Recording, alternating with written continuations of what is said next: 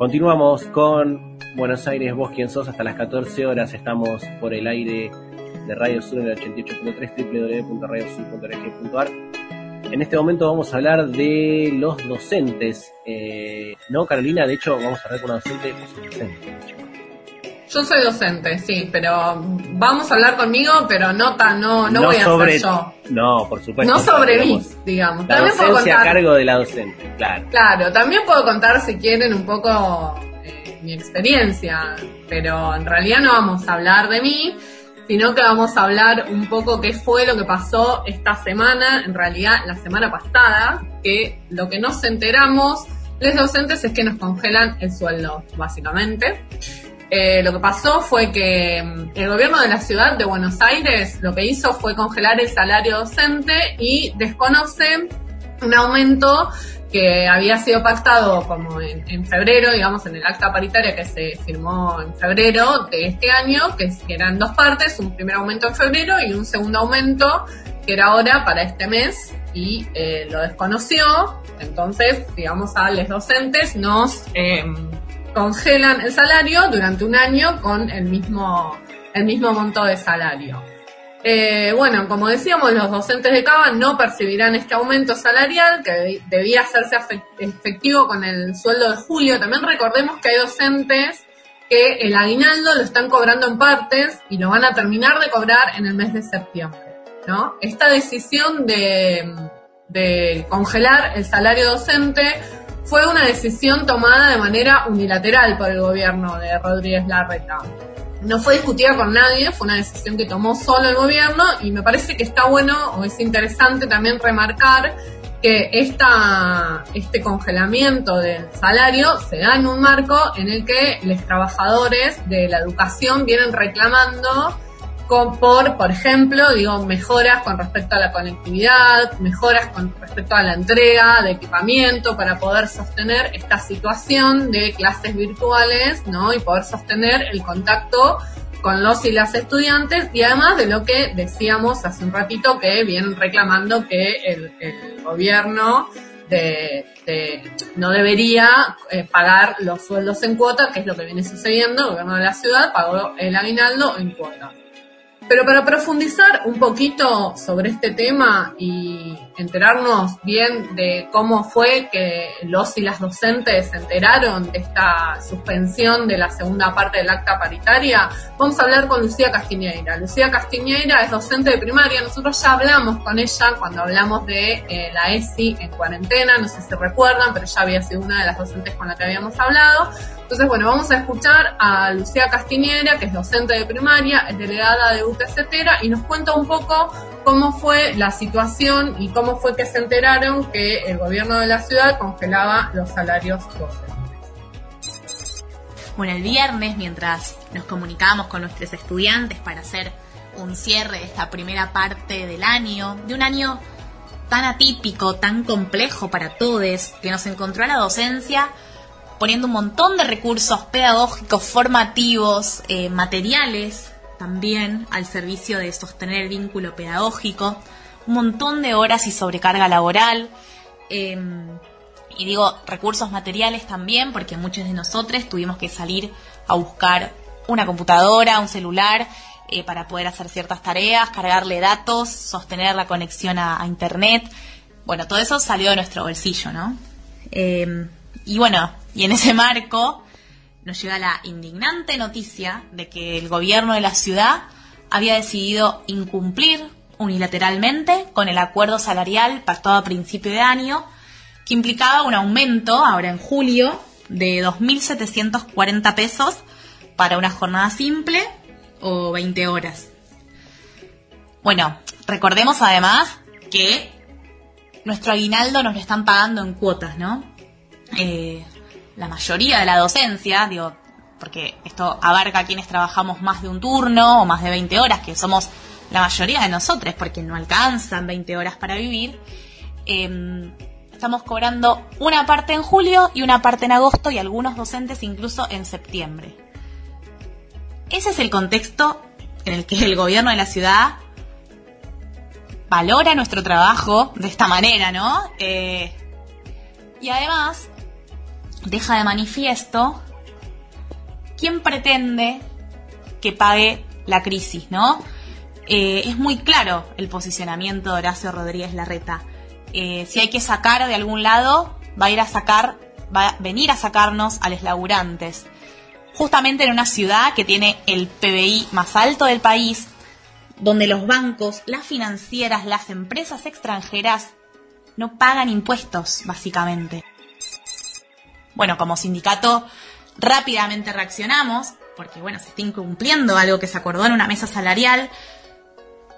Eh, y entonces llamamos a hacer diversas tareas eh, de visibilización durante el receso escolar y un cese de actividades para la vuelta del receso los días 3, 4 y 5 de agosto.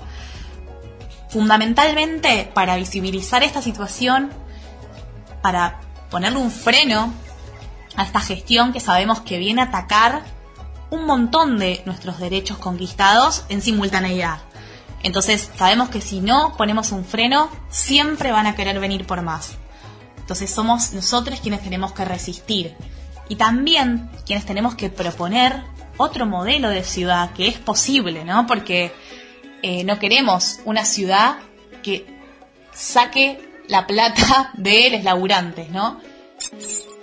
Escuchábamos a Lucía Castiñeira, docente de primaria y delegada de UTCTera, que nos contaba un poco esto, ¿no? Que se enteraron al finalizar el último día de la cursada, cuando estaban haciendo como el momento de despedida con los estudiantes, que el salario se le congelaba a todos los docentes hasta como mínimo fin de año dos cosas que me parecen interesantes rescatar y después les quiero leer algo que es lo que nos llegó a otros docentes o a otras docentes, que es un poco la carta en la que explica el gobierno de la ciudad por qué hace esto.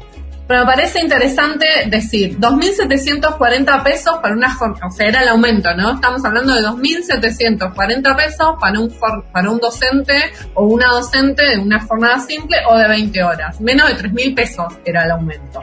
Y después, esto que me parece interesante, pensar que, eh, recordar que el sindicato está llamando a un cese, primero hacer unas ciertas actividades de visibilización en el contexto de, receso invernal y después, cuando se supone que vuelven las clases, eh, hacer como un cese de actividades 3, 4 y 5 de agosto, me parece que, está, que es interesante y recordar esas fechas para eh, que los docentes van a estar haciendo paro y en todo caso retomar de nuevo cuando esto suceda. Pero yo les quería leer algo que en realidad también algunos docentes o directivos de algunos institutos nos llegó una carta que eh, el viernes también, en realidad a mí me llegó el lunes, pero bueno, ponele que por ahí la mandaron el viernes y por problemas de tecnología llegó el lunes, porque el lunes recordemos que es receso invernal.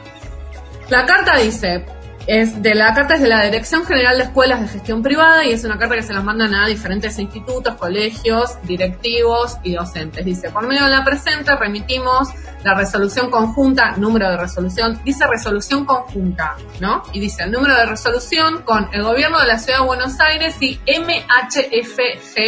Yo fui a buscar qué era y es el Ministerio de Hacienda del gobierno de la ciudad. O sea que lo conjunto es entre el mismo gobierno de la ciudad, no conjunto del gobierno de la ciudad con algún otro actor, sino de conjunto hacia adentro del gobierno de la ciudad eh, lo que hacen es que a través de la cual suspende la aplicación del segundo tramo del acta salarial docente que el gobierno de la ciudad, el gobierno de la ciudad autónoma de Buenos Aires había firmado durante el mes de febrero y iba a ser instrumentada a partir del primero del 7 del 2020 en atención al agravamiento de la situación económica financiera de la ciudad, de la cual es producto por la emergencia sanitaria, se suspende dicha acta.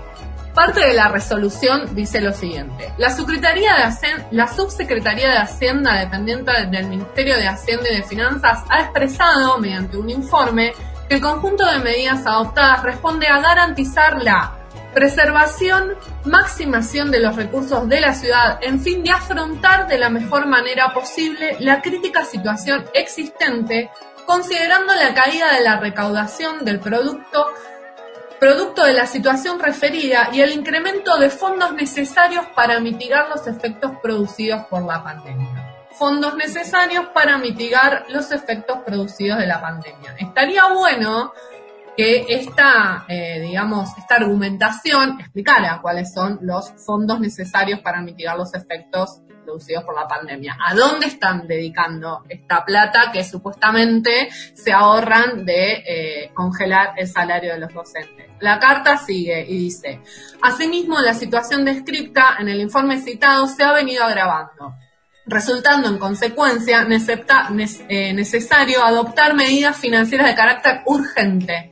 Con fecha del 27 de febrero se suscribió el acta salarial 2020 que hoy va a ser que hoy no va a ser llevada a cabo y que es voluntad de esta administración respetar los compromisos asumidos, pero hoy en día es imposible, ¿no? Y dice, por otro lado, como para no, no dejar, no creer que los docentes y las docentes no son importantes, en este sentido, y sin dejar de resaltar el rol fundamental e indispensable del trabajo que viene desarrollando el personal docente, pero la situación epidemiológica a la que nos enfrentamos hoy obliga a esta administración a adoptar nuevamente medidas urgentes y eficaces, apelando al principio de solidaridad y de esfuerzo compartido que toman hoy mayor relevancia ante las contingencias como las que nos está tocando afrontar como sociedad.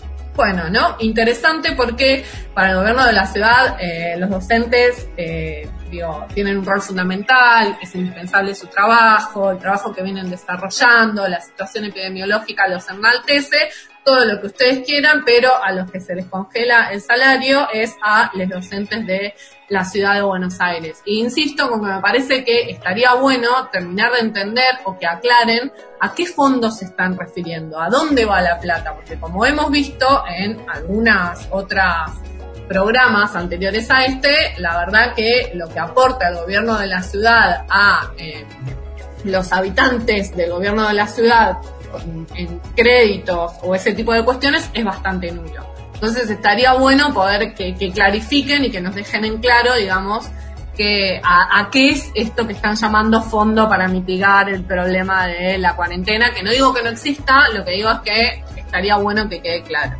Y por otro lado, otra de las em, noticias que estuvo circulando durante esta semana tiene que ver con la vuelta a clase presencial en agosto. ¿Esto va a suceder? ¿No va a suceder? Cuando se filtraron estas fases supuesta de apertura de Cava, decía que sí, después salieron a decir que no tanto. Bueno, en función de esto le fuimos a preguntar a Luli Lucía Castiñera y Lucía Castiñera nos decía lo siguiente. Entonces sabemos que si no ponemos un freno, siempre van a querer venir por más. Entonces somos nosotros quienes tenemos que resistir y también quienes tenemos que proponer otro modelo de ciudad que es posible, ¿no? Porque eh, no queremos una ciudad que saque la plata de los laburantes, ¿no? Em, una ciudad que no nos cuide y que estuvo circulando una noticia de la vuelta a clases, eh, después del receso, con una serie de, protocolos que nos fueron llevando, eh, que llegaron por distintos canales y donde, bueno, realmente eran una vergüenza, ¿no? No había posibilidad alguna de que fuera segura la vuelta a la escuela. Nosotros realmente como sindicato nos preocupa participar del comité que, decida esa vuelta, ¿no? ¿Cómo va a ser, cuándo y en qué condiciones? Eh, porque sabemos que solo los laburantes nos vamos a cuidar a los laburantes, necesitamos que nuestro sindicato participe de esa comisión. Eh, porque realmente vemos que no, que no hay una preocupación genuina por, por cuidarnos, por cuidar a, a nuestros pibis. Em, realmente salir a decir que se volvía en agosto, generando un montón de temores en, muchos docentes, después finalmente eso se echó para atrás, pero todavía se sigue como proponiendo la vuelta. Eh, bueno, realmente la importancia de aclarar que eh, frente a una gestión que muchas veces no mandaba la cantidad de lavandina o de alcohol en gel suficiente durante la entrega de canastas alimentarias, eh, bueno, nos da mucho temor en qué condiciones nos va a querer hacer volver. Perfecto. Escuchábamos a Lucía que nos decía que en realidad lo que más les preocupa tiene que ver con que estos posibles protocolos, por un lado, están circulando de alguna manera bastante informal y que por el otro lado eh, sería fundamental que eh, los sindicatos formen parte de esa, de pensar ese protocolo para poder eh, que sea real y efectivo, que eso se pueda llevar a la práctica y que no sea algo que suena bastante eh, irrealizable. Y también me parecía interesante eh, enmarcar esto o ponerlo como en contraposición con la gente que estaba bailando hace un rato, que le dedicamos un tema, que por un lado están pensando en protocolos para que las niñas no se junten y por el otro lado ellos están saltando, abrazándose dentro de, del ministerio. Me parecía como también interesante ponerlo, ponerlo en contraste con eso. Em, cuando te escuchaba hablar de, leer la, carta, pensaba en cuando nosotros quizás tuvimos esa conversación sobre cuánto tiempo, o no sé si la tuvimos acá, estoy pensando, vamos a robar con esto de la pandemia en el sentido de nuestras vidas, tipo, porque pandemia.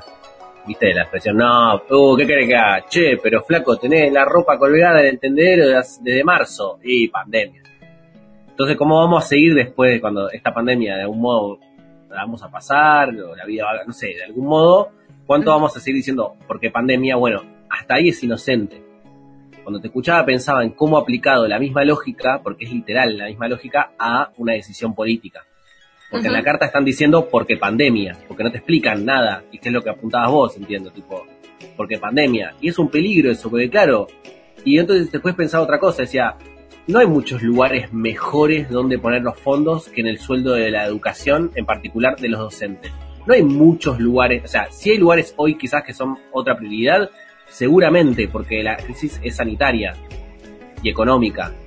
Pero de golpe decís, tampoco es que le estás sacando, eh, porque es como decías vos, tipo hay un montón de impuestos, que no, o como decía mejor dicho la, el audio, Lucía en este caso, hay montones de evasiones por todos lados, tipo, es como, ¿en serio le está sacando plata a los que ya están medio, dale, es como, da, es como, es muy raro y no es casual que para mí no digan dónde van esos fondos, digo. No, claro, y es político, digo, para mí lo interesante de esto es, digo, es una lectura política, una perspectiva política ideológica y el elegir recortar salarios docentes y eh, no elegir eh, recortar o, o, por ni siquiera digo no sé si la palabra es recortar digo sí porque era algo que teníamos pactado digamos pero no sacan algo que tenemos en, mano digamos congelar otras situaciones y solo la de los docentes, cuando vos estás diciendo que los y las docentes agradeciendo todo el esfuerzo que hacen, reconociendo que el trabajo, bla, bla, bla, y lo que decidís eh, achicar es por ahí, me parece que es político ideológico y nada, como decía Lucía,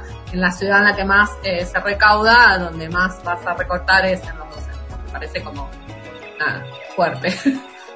Es, todo un dato. El dato político con Carolina Molió en el aire. Buenos Aires Bosquín Sos haciendo la docencia, el informe sobre la docencia, la educación en la ciudad. Te agradecemos nuevamente, Carolina, por tu momento, por tu informe, por la información.